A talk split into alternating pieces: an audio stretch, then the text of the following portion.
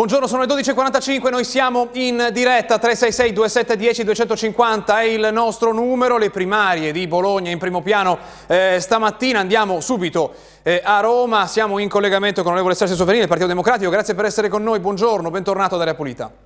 No, grazie a voi, buongiorno a voi, scusate, siamo in commissione, quindi abbiamo un po' lavoro, sono così, un po', vi, vi devo riprendere dal cellulare, siamo un po' in, in movimento. Commissione che parte tra poco, anzi ci dirà se eh, quali temi saranno affrontati? C'è la legge sui ITS che, eh, sulla quale state eh, lavorando, ma dobbiamo cominciare dalla, eh, dai risultati delle primarie a Bologna, con qualche articolo che va tra i quotidiani di ieri e quelli eh, di oggi. Il primo è un titolo, quello del resto del Carlino che le faccio vedere, la mappa del voto, i dati seggio per seggio, sappiamo che ha vinto il candidato del Partito Democratico eh, Lepore, ma ha avuto un buon risultato la candidata renziana Conti.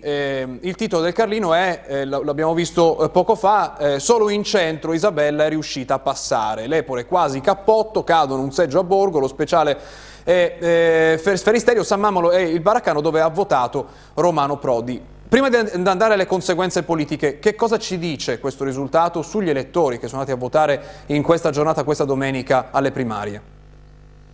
Beh, ci dice che noi abbiamo artificiosamente eh, spezzato la, diciamo, un certo discorso verso le, le, classi imprenditoriali di centro e un certo discorso di protezione verso chi vive nelle periferie.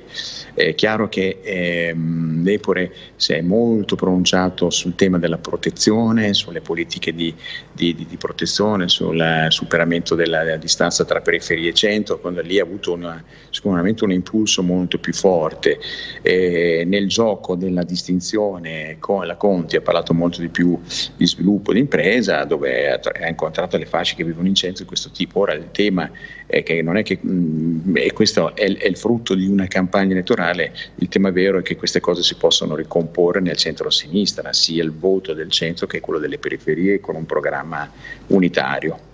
E sembra questo proprio l'obiettivo delle parole, delle prime parole di Lepore da candidato sindaco del eh, PD. Ormai lo vediamo in questi eh, titoli. Il primo sono due pagine di Repubblica Bologna di oggi, l'invito di Lepore all'area moderata, venite eh, con noi. A destra invece vediamo eh, le parole eh, di Conti, eh, che oggi parla anche con qualche quotidiano nazionale. Dice ora resto a San Lazzaro ma il mio 40% peserà. Conti mh, dice che, che, non farà però una lista a sostegno di Lepore. C'è anche anche stamattina un commento che riporta eh, la eh, stampa, ma in realtà l'intervista eh, di ieri al TG3 di Prodi, che dice un miracolo queste primarie del PD, ora convergere sull'agenda con i 5 Stelle. L'ex premier Padre dell'Ulivo dice sbaglia chi dice che l'affluenza è stata bassa, guardate eh, in Francia. Eh, da ultimo però, visto che si parla dei moderati, si parla dei 5 Stelle che sono stati proprio un punto di contrasto tra Lepore e Conti, ci sono però gli alleati a sinistra del PD che già dicono, e lo vediamo dal Corriere, i paletti di coalizione civica, nessuna ambiguità dal PD, no a chi guardava a destra. Il commento di Clenzi ha vinto una visione di città alternativa a Conti. Sembra proprio questo il limite, il problema quando si tratta di ricomporre, come ci ha eh, detto, e cioè eh, fare in modo che questa ricomposizione vada bene a tutti, dai 5 Stelle fino a coalizione civica, oppure no? Beh, adesso c'è la politica vera, che è quella di creare, creare, uso proprio questa parola, dei ponti, delle soluzioni che mettano insieme tutti. Cioè, mm, non è che la Conti è un, uno schieramento che guardava alla destra, la Conti è un riferimento importante, rappresenta un riferimento importante per il centro-sinistra, il programma di Lepore beh, è molto solido, io ho sostenuto Lepore e lo conosco, insomma, però ecco, questi ponti vanno creati, adesso immagino che così a caldo ci sia un po' la scia delle, delle primarie, però c'è un'occasione, la fabbrica del programma e, e siccome è, ho letto che eh, esponenti della sinistra dicono che è sul programma che si costruiscono alleanze, sono d'accordo anch'io, facciamolo, la fabbrica è il luogo giusto per, per affrontare il compito vero è creare, appunto, creare, trovare le soluzioni che mettono insieme tutti per il bene della città. Due nomi sono stati fatti in queste ore, Tonelli e, Galletti, come interlocutori verso quella eh, parte, più verso il eh, centro e con loro che bisogna anche eh, costruire questa fabbrica del programma. Ma io, guardi, io son, forse mh, ho sempre detto e lo ripeto anche oggi, cioè, io non ho eh, steccati ideologici, cioè, dico soltanto che a Tonelli Galletti dico che oggi la sfida vera nel mondo, a cominciare dagli Stati Uniti che, che sono la patria, dire, dello sviluppo economico, nel mondo la sfida è mettere insieme la protezione con lo sviluppo e la crescita quindi non, non, è, non, ci sono schieramenti alternativi, cioè non è che il PD non è il partito dello sviluppo, anche se ha vinto l'Epore, anzi il PD rimane il partito della protezione dello sviluppo, noi siamo prontissimi a ragionare con, eh, con il centro, con queste aree civiche eh, di eh, sviluppo, di crescita, di semplificazione, di agevolazioni per tornare ai parametri eh, del 2019 in termini di turismo, di commercio, sono settori fondamentali per la città, quindi 3 milioni e mezzo di turisti per noi, cioè noi abbiamo comunque governato una città e creato le condizioni perché ci fossero 3 milioni e mezzo di turisti, insomma non siamo un partito insensibile alla crescita, quindi dico mettiamoci al tavolo, lavoriamo insieme. E a Conti che non vuole fare la lista a sostegno di Lepore che cosa dice? Ma non so se è importante una lista o, o cioè, adesso questa è una valutazione che secondo me, io ho letto diciamo a meno di 48 ore dall'esito delle primarie, ho letto l'appoggio della Conti per l'Epore e quindi in conseguenza lo schieramento di centro-sinistra che l'Epore guiderà. Se poi la formula deve essere una lista o meno, comunque già c'è una bella predisposizione da parte della Conti, giustamente la Conti ha un suo peso, bisogna incontrarsi come sempre, però io penso che in due giorni siamo partiti col piede giusto. L'ultimo titolo che vi mostro su questo e poi parliamo del lavoro in commissione è quello dell'opinione, del punto di vista di eh, chi si appresta a presentare un proprio candidato, cioè il centrodestra, Lega, eh, lo vediamo qui sul Corriere, Lega, Forza Italia, Fratelli d'Italia preoccupati per la città, ma con l'Epore è più contendibile. Manca ancora il candidato, l'asse spostato a sinistra con la vittoria di Lepore apre un eh, portone. C'è questo effetto collaterale dalla vittoria di Lepore, cioè che l'asse del Partito Democratico va un po' più più verso sinistra rispetto al risultato opposto, cioè la vittoria di Conti? Ma guardi, io non so, il centrodestra sarà preoccupato per la città, noi siamo preoccupati per il centrodestra, cioè nel senso che un, uno schieramento che aspetta di vedere le primarie per avere un proprio candidato non mi sembra che abbia un percorso politico profondo, ecco diciamo così, una costruzione di uno schieramento che ha idea di una città. Io trovo una grandissima debole- espressione di debolezza da parte del centrodestra, quindi io rigirerei la, la, eh, la, questione e direi che noi siamo preoccupati per un centrodestra che ancora non ha un candidato e che aspettava di vedere se con l'Epore o con la Conte. Insomma, e per il bene della città bisogna che tutti gli diano il meglio e, e serve anche un'opposizione seria, non un'opposizione con un candidato debole che il giorno dopo le vittorie del centro-sinistra, come io credo avverrà, si sgretola in comune e non fa il suo lavoro di opposizione, che è un elemento fondamentale per la democrazia. Ecco. I 5 Stelle invece si preparano a eh, entrare a, quanto pare eh, a sostenere questo di sicuro eh, l'Epore ed sono stati proprio il punto di contrasto con Conti che invece quei 5 Stelle non voleva avere a che fare, almeno di questo si parlò eh, durante la campagna eh, elettorale. Sono un interlocutore indispensabile i 5 Stelle oppure la loro partecipazione eh, con, dalla parte di Epore può, può anche essere in discussione? Ma guardi, io penso che 5 Stelle siano un interlocutore mm, importantissimo eh, c'è stato un, um, un, chiaro sostegno di Conte a, all'Epore. Ora io credo che ehm, l'Epore ha aperto alla Conte, quindi non è che tu puoi dare un sostegno vincolare a una persona, specie un sindaco che ha la, come primo obiettivo quello di costruire, non è che lo puoi vincolare con un'alleanza. Io direi che all'interno di bisogna rispettare anche l'autonomia di Lepore, si appoggia Lepore, poi Lepore costruirà una coalizione dove, dove eh, sulla base di una, diciamo, di una, quadra programmatica che deve andare bene a tutti, però eh, mi, i 5 Stelle sono decisivi fondamentali per noi, per l'alleanza di governo, per l'alleanza della città, però partiamo tutti senza mettere dei vincoli. Ecco. Sta per andare in commissione, le dobbiamo lasciare tra qualche minuto. Di cosa si parlerà, su cosa lavorerete o si augura che si lavori, si lavori oggi in commissione? No, no, oggi lavoriamo, lavoriamo. lavoriamo nel senso che stiamo occupandoci di tecnici, di istituti tecnici, dei corsi dopo gli istituti tecnici, di fornire queste decine di migliaia che, di, di, tecnici che le imprese richiedono tutti gli anni, dobbiamo assolutamente agevolare la, la formazione, l'iscrizione dei ragazzi a queste scuole per un lavoro sicuro, un lavoro che non è il lavoro della fabbrica, ma ormai è un lavoro da tecnologo dell'innovazione, sono lavori che offrono carriere, bisogna che portiamo i ragazzi a, a iscriversi a questi corsi perché la domanda e l'occupazione in Italia c'è. Oggi bisogna dire alle famiglie guardatevi bene da mandare i figli se, in corsi dove poi non, non si trova lavoro, ci sono molte opportunità eh, guardatevi, insomma, cercate di capire cosa sono questi istituti tecnici superiori perché offrono un'occupazione nella nostra regione che pare il 90% degli iscritti, quindi questa è una garanzia per dare lavoro e dignità ai nostri ragazzi. E quale strumento legislativo occorre per incentivare eh, la scelta dei ragazzi ad andare verso gli, gli istituti? Eh, faremo un'alternanza scuola-lavoro, inizieremo a fargli frequentare gli istituti tecnici superiori fin dal terzo anno delle superiori, eh, faremo molta promozione, molta pubblicità, eh, ma soprattutto gli permetteremo di frequentare i laboratori degli istituti tecnici superiori fin da, dal terzo anno, in modo che capiscono e soprattutto eh, migliorando l'alternanza scuola-lavoro eh, nelle, nelle, aziende qualificate, innovative, dove eh, si rendono conto qual è oggi il lavoro di un tecnologo, cioè che è un lavoro importante importante, è un lavoro di concetto anche, di esperienza, di competenza, insomma. Eh, questo è il modo migliore per convincere i ragazzi a fare una cosa è fargliela vedere, dargli degli esempi. Noi puntiamo molto su questo tipo di comunicazione. Grazie, grazie a essere stato con noi stamattina della Pulita, buona giornata, buon lavoro. Ora di nuovo.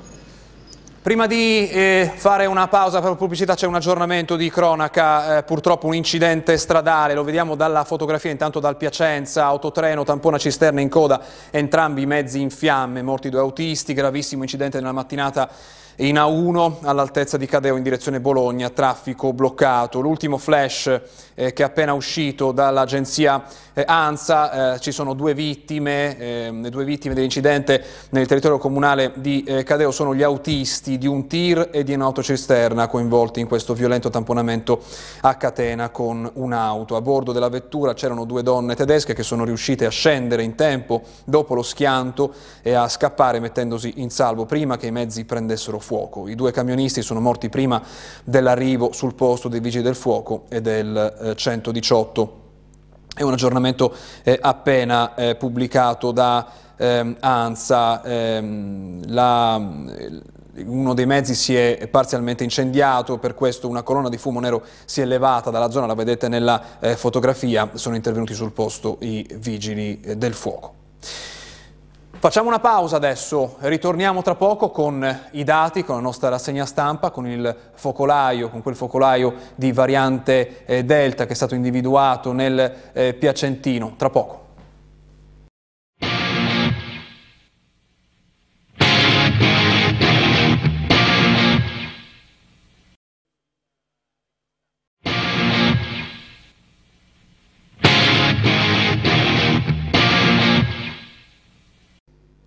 Sono le 13.01, ritorniamo in diretta, c'è un'altra immagine che vediamo da Piacenza Sera di questo incidente con due vittime. Eh, stamattina in A1, due camionisti morti in A1 dopo lo scontro, leggiamo da Piacenza Sera, incendio e colonna di fumo, vedete eh, l'immagine eh, davvero drammatica di eh, questo fumo eh, che eh, si alza dall'autostrada nella zona tra Pontenure e Cadeo, stamattina l'incidente, due le vittime. È il momento di andare a vedere che cosa dicono i dati eh, dell'epidemia in Emilia Romagna e nelle eh, Marche. Mm, lo eh, diciamo subito, eh, le Marche, la mappa che stiamo per mostrarvi è stata eh, superata poco fa dai nuovi dati pubblicati eh, sul sito, li vedremo tra poco. Cominciamo tra, dal rapporto nuovi contagi, persone testate con l'aiuto della mappa di JD Visual, del grafico di JD Visual. Vedete che l'Emilia Romagna è seconda oggi in Italia in questo rapporto rapporto eh, è al 9,8%, cioè ogni 10 persone circa testate in Emilia Romagna una è risultata positiva. In Campania questa percentuale è del 12,4%, la regione con il dato più alto eh, oggi. Se andiamo a vedere il dato che arriva eh, dalle Marche in questa giornata non lo troviamo perché è stato ieri è stato zero. Eh, quindi eh, andiamo a vedere ehm, il tema della... Prima vediamo la mappa delle marche, come viene raccontata dal resto del Carlino. Vedete, questa qui è la foto che pubblica eh, stamattina il resto del Carlino. Coronavirus nelle marche, solo 16 nuovi positivi. Sono i dati di oggi, non quelli eh, di ieri che vedremo nella nostra mappa eh, tra poco. Vedete, 5 eh, nella provincia di Pesaro Urbino, 3 nella provincia di Ancona, 4 in provincia di Fermo. Ascoli Piceno è l'unica provincia che non ha nuovi eh, casi. Quelli che vedremo tra poco nella nostra mappa invece sono i eh, dati aggiornati alla serata di eh, ieri. Eh, possiamo eh, vedere, prima di andare alla mappa, invece il numero dei tamponi effettuati con il grafico di eh, Covidstat che eh, mette insieme, qui siamo eh, in blu, vediamo i tamponi diagnostici, quelli che cercano nuovi casi che sono stati effettuati negli ultimi giorni, e in rosso i nuovi casi, i positivi che sono stati individuati. Vediamo il rosso che va eh, attenuandosi questo grafico parte dal 20 di aprile fino ad arrivare eh, ad oggi, dove i casi testati in Emilia Romagna sono stati 828, appena 828 i tamponi diagnostici, vedete il calo che eh, c'è stato, stesso calo eh, si eh, vede anche eh, nelle marche eh, con questa diminuzione sia dei positivi sia però dei tamponi diagnostici. Con questo picco eh, vedete in questa giornata il dato più eh, basso delle ultime eh, settimane dal punto di vista dei tamponi diagnostici effettuati. Ma andiamo alle mappe, vediamo in Emilia Romagna quali sono i dati pubblicati nella serata di ieri dalla regione che parlano dei contagi provincia per provincia. Vediamo che eh, la provincia con più nuovi casi è quella di Parma con 31 nuovi eh, contagi, eh, segue la provincia di eh, Modena che ne conta 15, eh, poi Folicesena che ha quota 12. Eh, eh, Ferrara e Piacenza sono le province con i dati più bassi, appena uno a testa.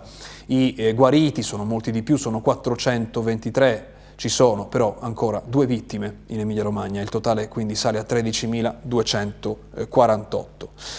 In ospedale la situazione rimane ferma, a 223 pazienti ricoverati in reparto Covid, a cui si aggiungono 37 persone che si trovano adesso in eh, terapia intensiva. Il dato delle marche, lo abbiamo detto, è superato dalla mappa che vi abbiamo fatto vedere eh, poco fa del resto del Carlino con i dati appena pubblicati, però rimangono ancora i dati dei guariti, delle vittime e dei ricoveri. Vedete, sono 73 i guariti ehm, registrati ieri, il totale dei casi ieri era eh, a quota zero, oggi i quotidiani ne parlano tanto di questo numero, eh, purtroppo superato da questi casi che abbiamo mostrato oggi. Ci sono però due vittime eh, nelle Marche. Il totale quindi arriva a 3.033 dall'inizio dell'epidemia. Negli ospedali cosa accade? Continua a calare lievemente il numero dei pazienti in reparti ordinari, 29, a cui vanno aggiunte 6 persone che sono in terapia intensiva. Eh, l'ultimo grafico è quello di JD Visual sulla presenza di pazienti in terapia intensiva rispetto alla capienza, sono eh, delle barre che ci mostrano l'Emilia Romagna ancora sopra la media nazionale con il 5% eh, rispetto alla media nazionale che è al 4,5%, invece le marche proseguono ad andare verso il basso in questa classifica che significa solo il 2,8% dei pazienti Covid in terapia intensiva rispetto alla capienza. La soglia di allerta, lo ricordiamo, è del 30%, parliamo di numeri veramente molto molto bassi. Vediamo allora che cosa raccontano i quotidiani oggi. Dobbiamo partire dalle Marche, dove appunto ehm, si eh, racconta di questo, eh, di questo caso ehm, di zero contagi e quindi si può andare, e qui lo vediamo dalla pagina eh, del Corriere della Sera nazionale, alle mascherine che saltano. Vedete, questo è il dato delle Marche, nuovi casi azzerati dopo 10 mesi e in provincia 24 comuni sono Covid-free. Domenica nessun tampone positivo sugli 812 processati. Non accadeva dall'agosto dell'anno scorso, due vittime vittime in regione, però i tamponi, l'abbiamo visto, sono davvero molto molto eh, pochi.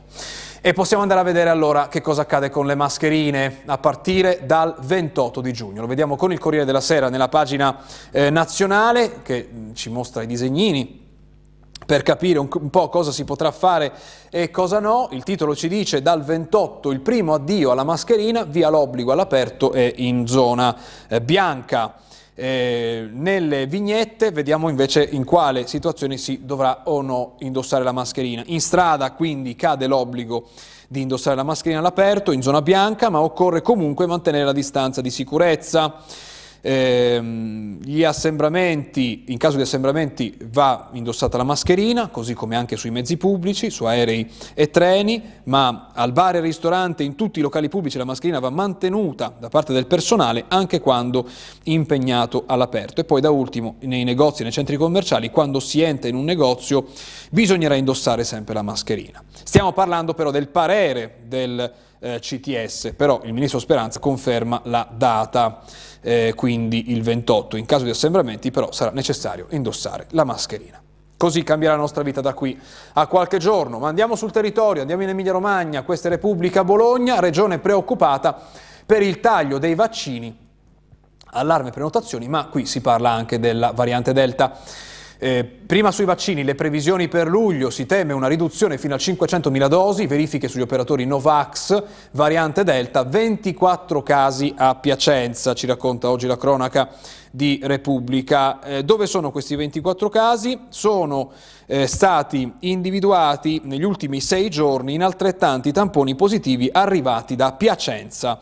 I casi appartengono a un unico focolaio che ha riguardato il mondo della logistica, un focolaio, spiega ancora la Repubblica, già spento con i contagiati, alcuni dei quali residenti a Cremona, che sono già stati isolati e sono a casa con i sintomi lievi. Nessuno di loro era stato vaccinato, però c'è ancora eh, l'appello dell'ASR a chi eh, frequenta la tratta Cremona-Piacenza eh, di eh, valutare la possibilità di fare un tampone per eh, verificare il proprio eh, stato. Eh, si parla anche della tratta percorsa via mezzi su gomma, via bus.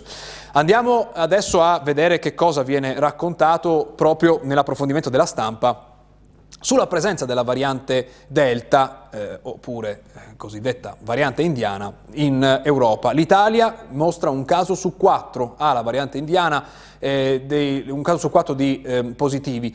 Più colpito il Trentino, il nostro paese è al terzo posto nel mondo per diffusione, vedete eh, Gran Bretagna, il paese che eh, conta più casi, poi Portogallo, ehm, poi Russia, Stati Uniti e Italia. In giallo eh, vediamo i contagiati con eh, variante Delta e in grigio invece il sequenziamento del genoma, cioè quanto si sequenzia, quanto si cerca questa eh, variante ed è un buon modo per fare un po' eh, un paragone. Nella mappa del nostro paese, che vedete in basso a destra nel cerchio blu, vediamo che c'è anche l'Emilia Romagna tra le regioni che hanno casi di variante accertati e lo abbiamo appena raccontato con questo focolaio tra Piacenza e eh, Cremona.